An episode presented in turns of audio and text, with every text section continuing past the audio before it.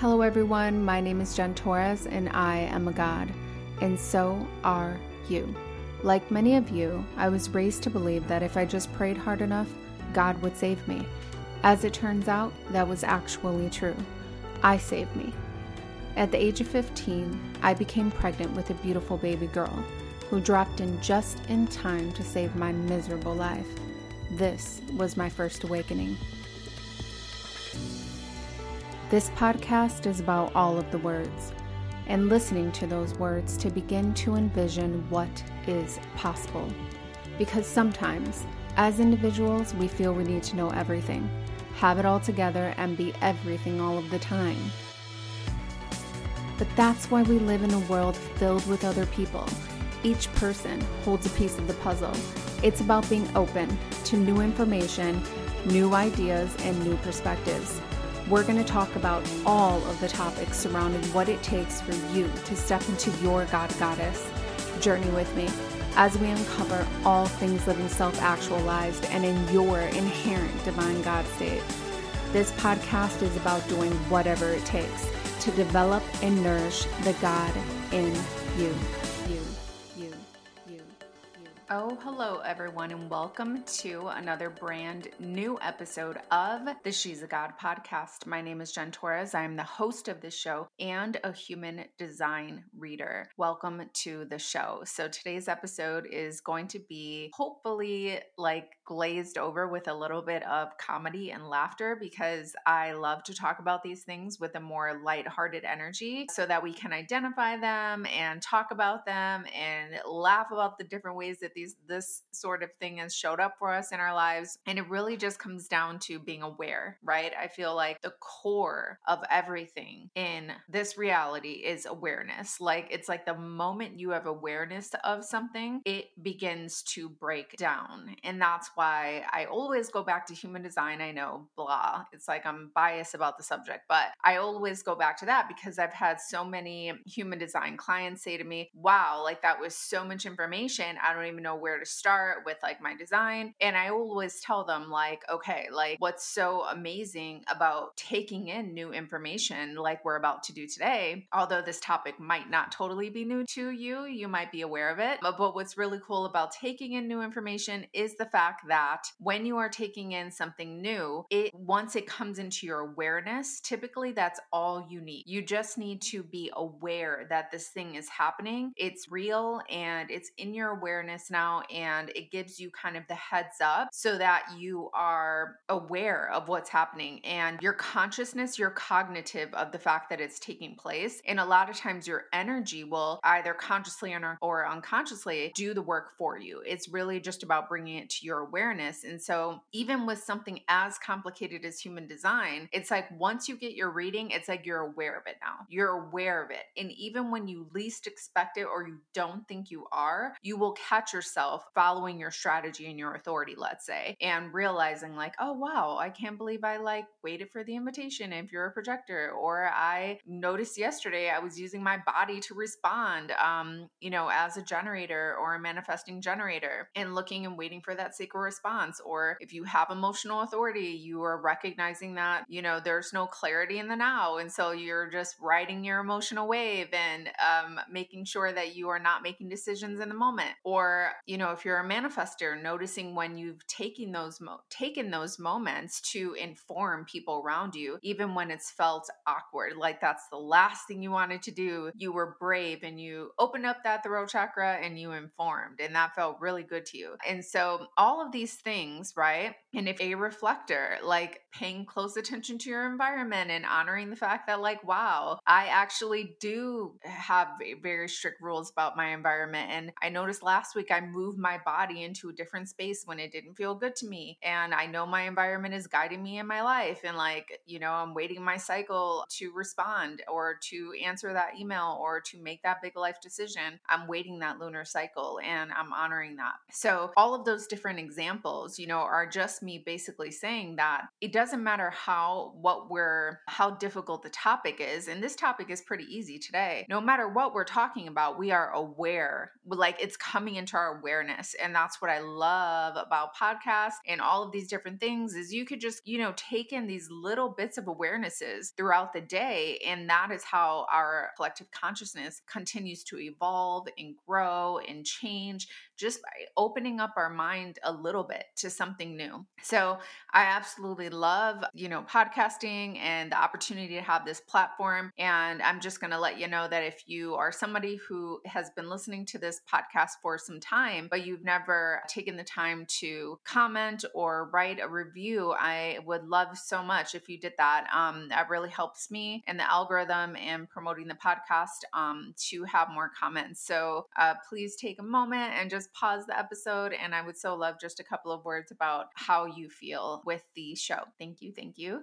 Okay. So, on to the topic of this episode, which is all about emotional vampires. So, I have someone who's been in my life for several years, many, many years, like a decade, and I've always had a problem with this person, okay? Like, always, like, and, and not even that they're aware of it, they're not aware, aware that I have a problem with them, but I've just had a hard time being around them. And I never really knew why. I thought it was, it's just like, chalked it up to like it's an energetic thing, which ultimately it is. And then I never, like I said, I never really know why. Like this person just is like so tiring to be around, you know? And I just am like, you, I know about energy vampires, right? Like if you don't know about energy vampires, they are people who just will go on and on and on about something and they're just drain your energy. I notice that energy vampire, vampires typically talk really slow or they talk really fast. It's like one or the other. Um, and and they will just drain your energy with pointless stories or talk really, really fast and kind of get your head in a spin about things. And they will just literally suck the life out,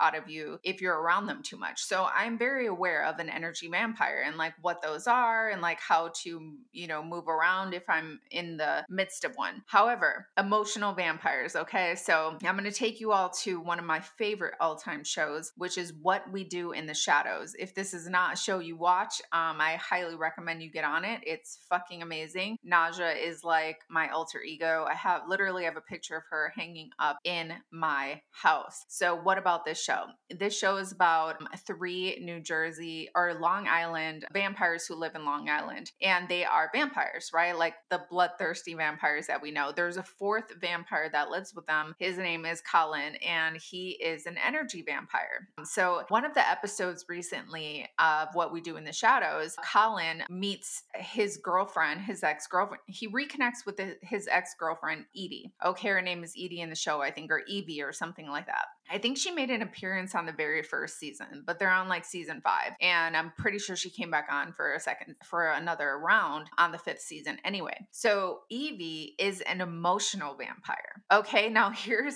here's where like intuition kicks in and why it's like so cool to be living this life sometimes as a spiritual person and somebody who's deeply connected is because as soon as Evie popped up as an emotional vampire on what we do in the shadows, I immediately thought of this person. It wasn't even like a conscious thing. It's just like this person came to mind, like, boom, like that's why you cannot, it's so hard for you to connect with this person is because they are an emotional vampire. It's a little bit different from just being an energy vampire, which energy vampires can seem like normal people because they are normal people, right? But they can have these tendencies where they like to feed off of people's energy by draining them in some way. It's either by like speed talking and like just like not just like, blah, like uh, it's like their energy is just bombarding you, or it's that they're like slow talking. Colin on what we do in the shadows is more of an energy vampire. That's like the slow, boring talking kind of guy. And it just is like, oh my God, let me get out of here. Like you're draining my energy. So back to emotional vampires. Evie is an emotional vampire on what we do in the shadows, and she is all about uh, draining people emotionally. So it is exactly what it sounds like emotional vampire. So I wanted to do an episode on on this and just talk about five signs that you are dealing with an emotional vampire and then how to make sure you protect your energy against this type of person. Because I don't think that va-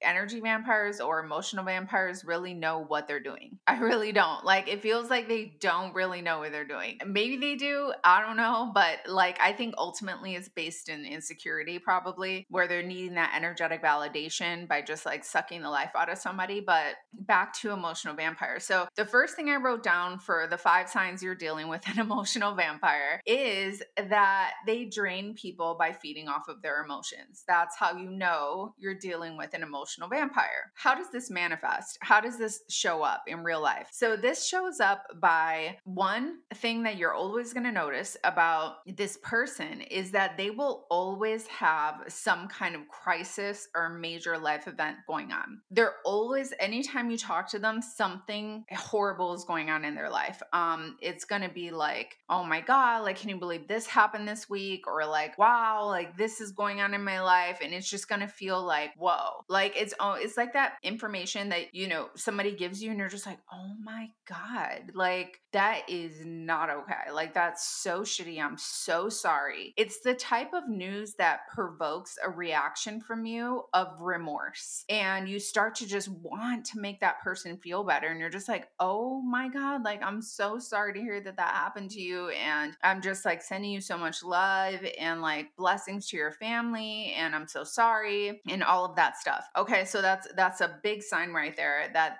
that you're dealing with an emotional vampire. Again, they will always have a crisis or a major life event going on. They've got nothing good to say. Okay. They've got nothing happy, nothing phenomenal going on in their life. They've always have something that they're kicking rocks about and that that's sad. The second thing I wrote down is you actually will hesitate to share good news with them because you know that energetically they're not going to be happy for you. Like there's nothing for them to feed off of in that moment. So if you are sharing something like, oh my God, like really positive with them, it's not fulfilling. It's not satiating for them to receive that information. They're just going to kind of be like, they're going to not really give a fuck basically um, about it. Or yeah, they're just going to not feel like they can connect with the story or really show much interest in anything positive or uplifting that you have going on. They're not really going to have a reaction to that. Um, or it's going to feel like they don't really care and they really want to be on to something that's sad or not good.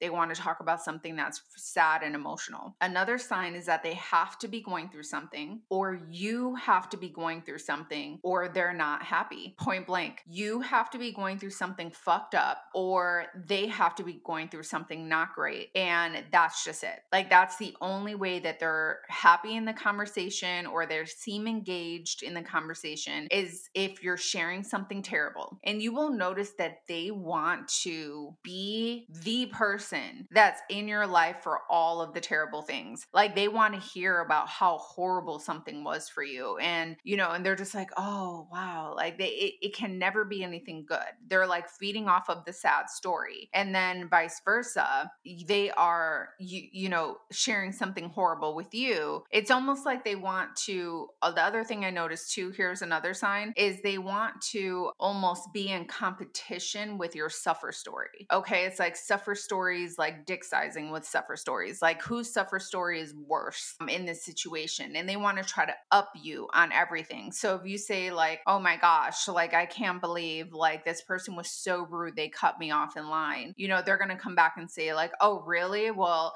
this person, you know, cut me off in traffic and hit the side of my car. And you're like, oh, damn, like, I'm sorry. Like, they want to one up you on all of the ter- most terrible emotional things. So that's another huge sign you're dealing with an emotional vampire. Another thing I wrote down here for this this theme that how do you know you're dealing with an emotional vampire another one is that they seem to create imaginary issues. Okay. Like nothing is fucking happening, but like they're creating a fucking problem. Okay. Like anywhere you go, there's about to be a problem. Like there's somebody's looking at them wrong. Something went wrong over here. Some someone has some issue with them and they're creating problems. They they need there to be an issue. They need they need there to be an emotional issue going on in their life um in order to be happy, in order to feel satiated in a relationship, in order to feel love, really. Like this comes from a place of, you know, some of these people, they just, that's the only way maybe they felt love in their life is through these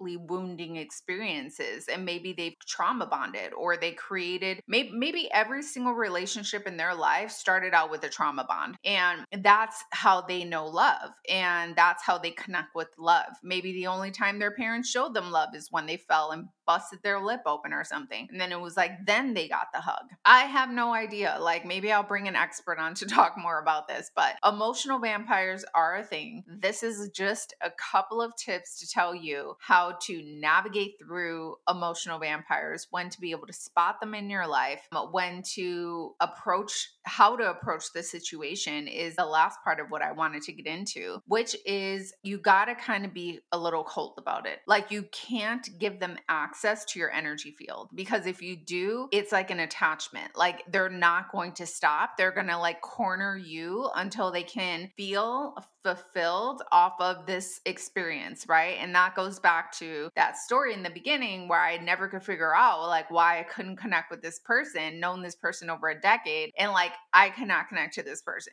and like I just can't. And I know it's be now I know why. Like once I was watching that episode of What We Do in the Shadows, and I was like, oh my God, like this is exactly this person, like this sappy, sad human being. Every time I see them, it's a fucking issue. They either want me to be going through something or they want to be going through something. And it's just like net it can never be this like positive experience. It has to be doom and gloom. So and that's how i knew. That's how i was like oh okay. Like once i watched that episode and i saw like oh my god there's such a thing as an emotional vampire. Like that's exactly what happens with this person. So it's something to just be mindful of. Know that if it happens to you, if you're somebody that experiences this in your life with an emotional vampire and like having that in your life and someone coming into your field that's like trying to drain your energy in this very deeply emotional way, you have to be positive. What I notice is the most, the thing that they